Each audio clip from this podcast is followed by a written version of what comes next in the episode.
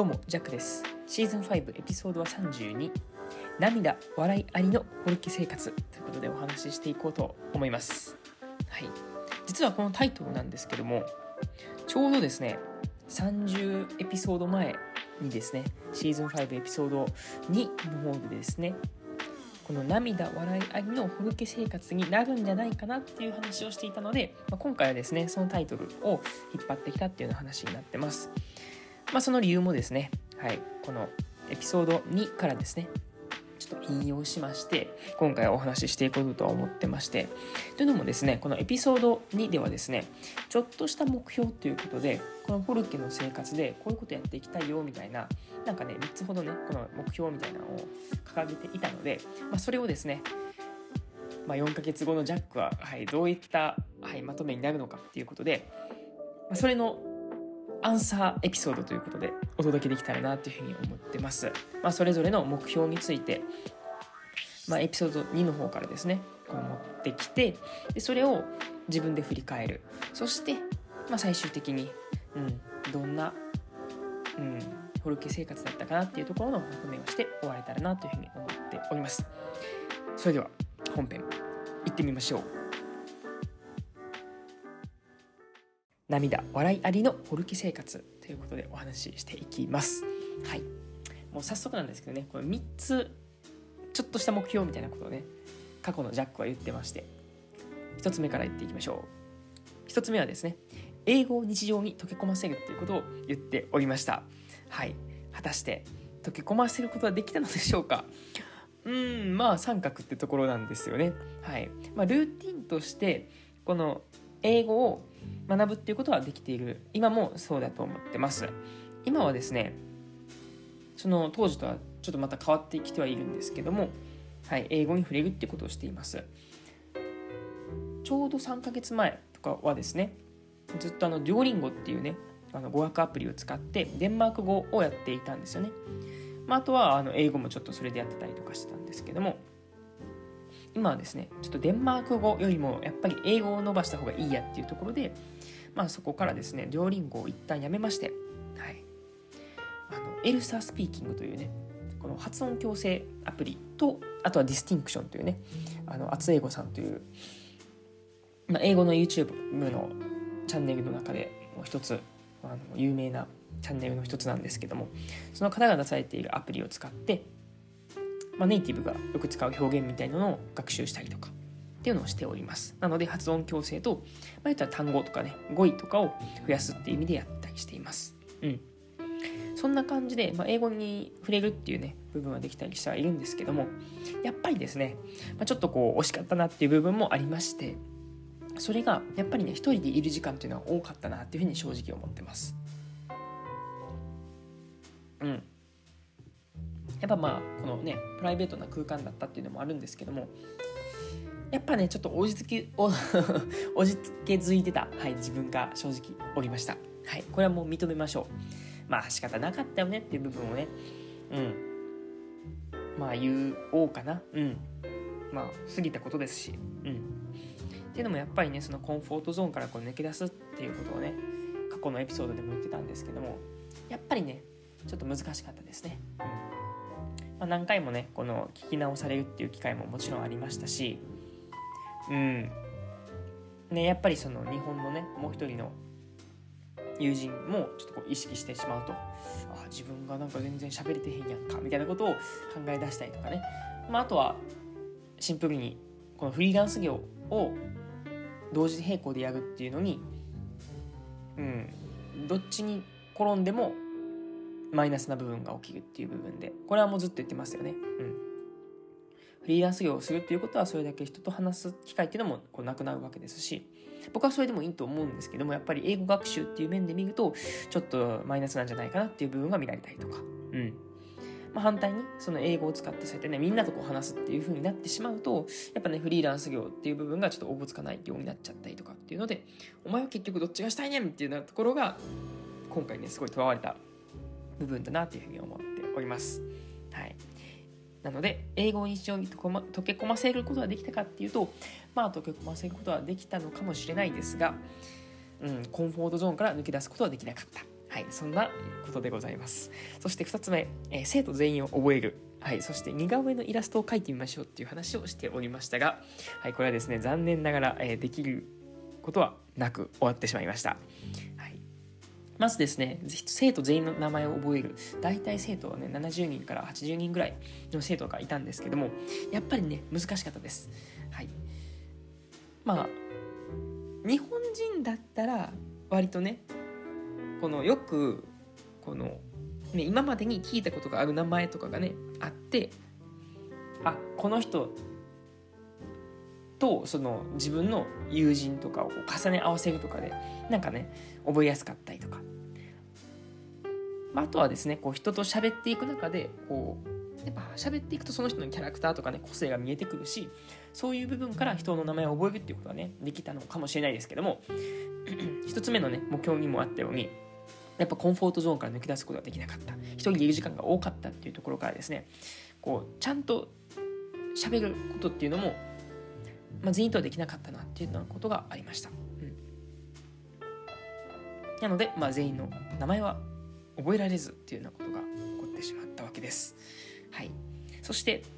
あの、まあ、似顔絵っていう部分でねそのじゃあイラストとかねその写真があればね、覚えやすかったんじゃないっていうことなんですけども実はオフィスの人がその写真をね用意してくれてたんですよね。こうまあじゅなんだろうな。最初の2日3日目ぐらいにこうみんなねそれぞれこう写真を撮ってそれをあと名前とねそれを壁に貼っといてでみんなこうね覚えやすいようにってことだったんですけどもそれももちろんね写真を撮って覚えようとしたわけなんですけどもやっぱりね覚えられないんですわ。そうなんですよ。なのでなあなあにねしながらはいなんとかやりきってた部分もあると思います。まあ、あとはねこの友人のアドバイスとしてもやっぱりこうね日本でもそうだと思うんですけども全員とこうね一緒にこう仲良くしようぜっていうような形でなんかそういうことってあんまりないんじゃないかなと思って。うん、70人、80人いたら、その中で、まあ、何人かでもね、こう、心のね、気の合う仲間がおればいいんじゃないっていうようなスタンスだったので、まあ、そのね、全員と仲良くしようとは思わなくて OK なんじゃないっていうね、ことをね、言ってもらったりとかもしましたし、まあ、とはいえですよね、そもそもその人とあまり喋れてなかったので、その人がどういうキャラだったのかっていうことも、いまいち把握することをできずに終わってしまったような、うん、メンバーもおりました。なので、そこはね、ちょっとまたどっかのところで挽回できるのかっていうことなんですけども、まあね、同じくして今もね、デンマークに住んでいるので、またどこかで会える機会があればなとは思うわけですけども、はい、そんなことを思っております。そして、えー、3つ目ですね。仕事につながる何かができたらいいなってことなんですけども、これは、このシーズン2じゃない、エピソードの2の方ではですね、なんか、イラストまあ僕がね、そのフリーランスでやっていることっていうのをなんかね、よりこうデンマークでフォルテなんかできないかなとか、あとそれこそ料理が好きなので、なんか料理、えー、キッチンとかでなんかできないかなっていう話だったんですけども、うそれも全くできておりません。はい、っていうのも、まあ、イラストに関してもですね、まあ、似顔絵を描くとか言ってましたけども、まあ、オフィスの人が写真を準備してたっていうことを言い訳にですよね、もうそれどころではなかったっていうようなことが、はい、正直ありました。はい。まあ、残念ではありますけども、うん、あっという間に時が過ぎてしまったということにしましょう。そして、えー、っと料理ですね。はい。毎回こう、毎食ですね、こうキッチンからね、え、料理が出るっていうところから、はい、料理をしようというね、記録も起こりませんでした。それどころではありませんでしたというね、はい、ことで、はい、終えたいなっていうふうに思います。そんな感じでですね、まあ、3つほど目標があったわけですけども、まとめますと、英語について、2つ目は生徒の名前を覚えることについて3つ目は仕事についてだったんですけども、まあ、ほぼほぼできてないですよねほぼほぼうまくいかずっていうことだったわけなんですけども。ね。まあ、でもねよく考えてみたらねそのできたことっていうのをねいくつあっただろうというふうに考えたんですけども。まあ思ったよりはあったんですよね。なんか1つ2つあったらいいなと思ってたんですけども。それこそねこのステファン鈴木さんに会うとか。バンドでデンマークのね曲を披露できたりとか、ね、あとはお気に入りのねこのね絵をね描くことができたとか。英語の成長もね自分なりにできたりとかね。まああとね音楽を通してイラストを通してこう人とつながるコミュニケーションをねそこでするっていうこともできたりとか。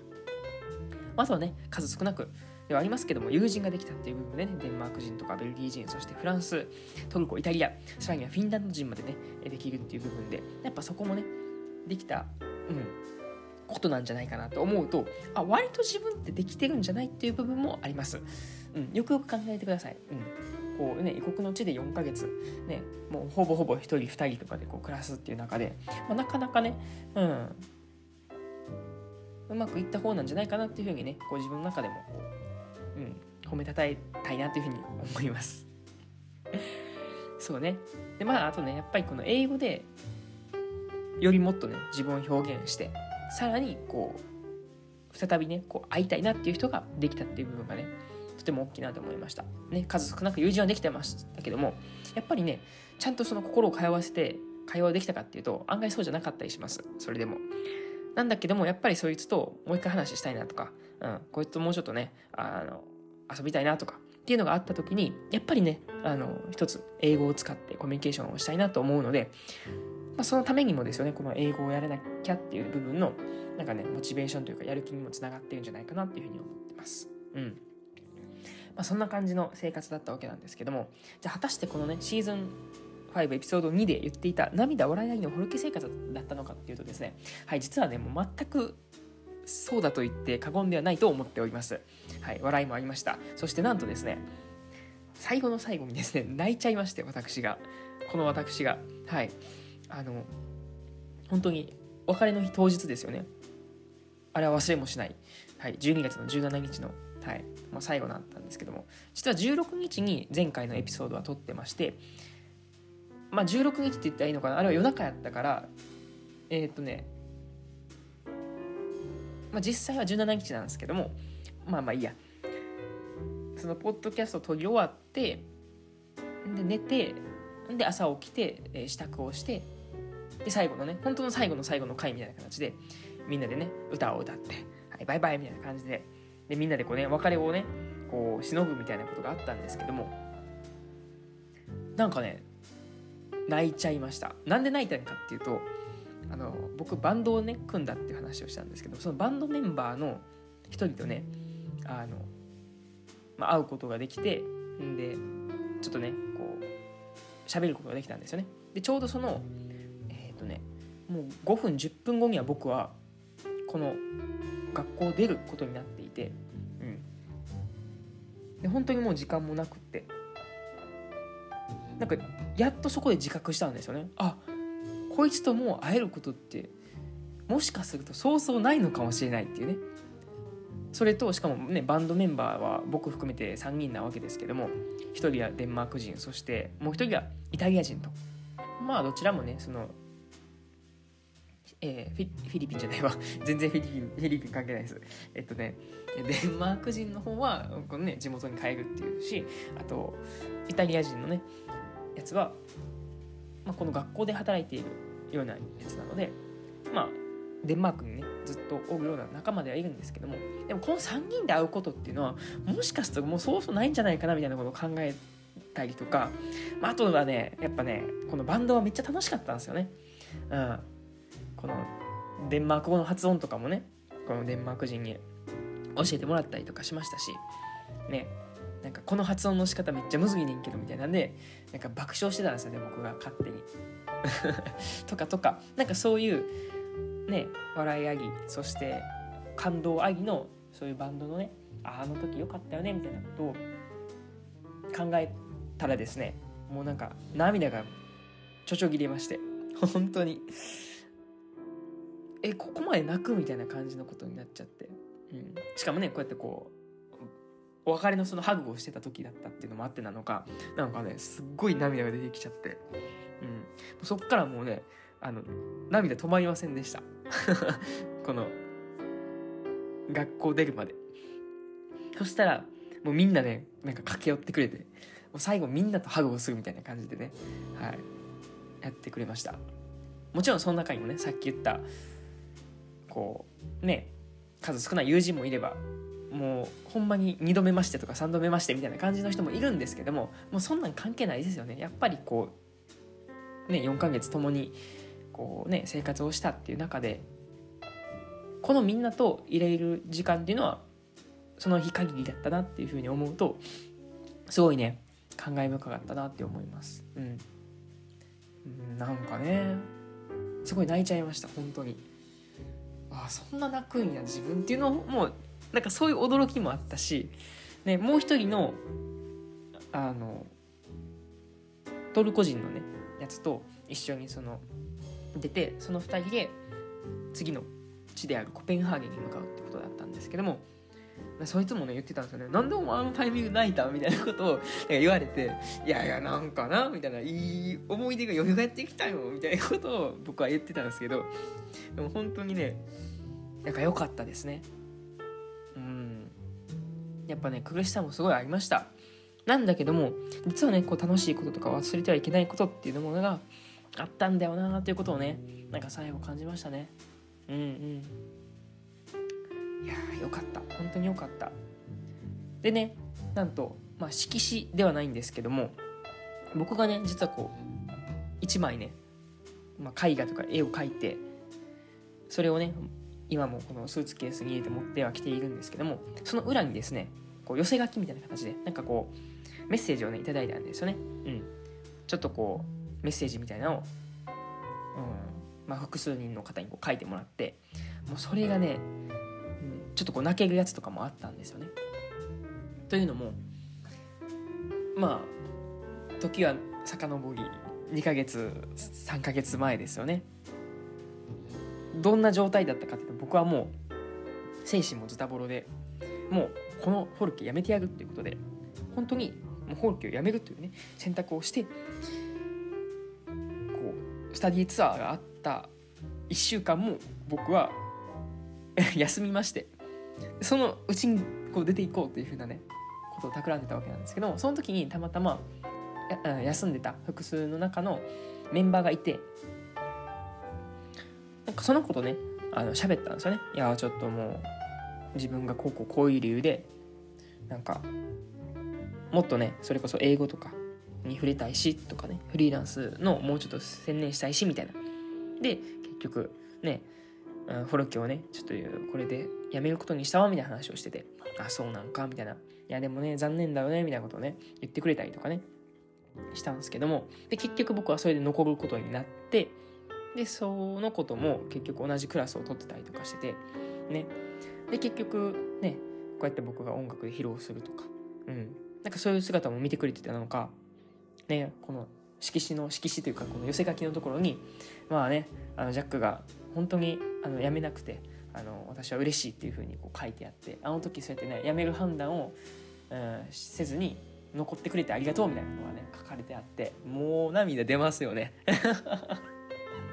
いやー本当にねうんなんかいろんな意味でね爪痕を残したような感じなのかなと思ってなんかねいろんな迷惑をかけたりとかもしたと思うんですけどもまあでもやっぱそうやってね迷惑かけてありきのっていうかね、まあ、みんなでこうね補っていく補っていくみたいなのがねすごいデンマークの中でもすごいうんなんか印象深いっていうかねみんなでこう助け合うっていうねなんかそういう精神を肌で感じた部分だったので、まあ、それこそね僕がもうボロボロ泣いた時とかもねもうみんな駆け寄ってくれてこうハグしてくれるみたいなのがあったんでいやーなんかね案外うん。まあ、最後だったからねそうやって淡々っていう形で終われたっていうのもあるのかもしれないし、まあ、でもねやっぱりこの4ヶ月っていうのはすごい貴重なものだったんだなっていうのを後から知るっていうことをねうん。そうね。感じさせられております。はい、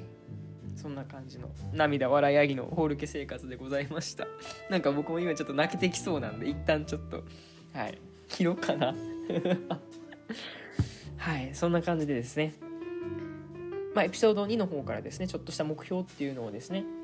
振り返りながら今日はお話ししていきました、まあ、まとめますとね、まあ、ほぼほぼうまくいかなかった。はい。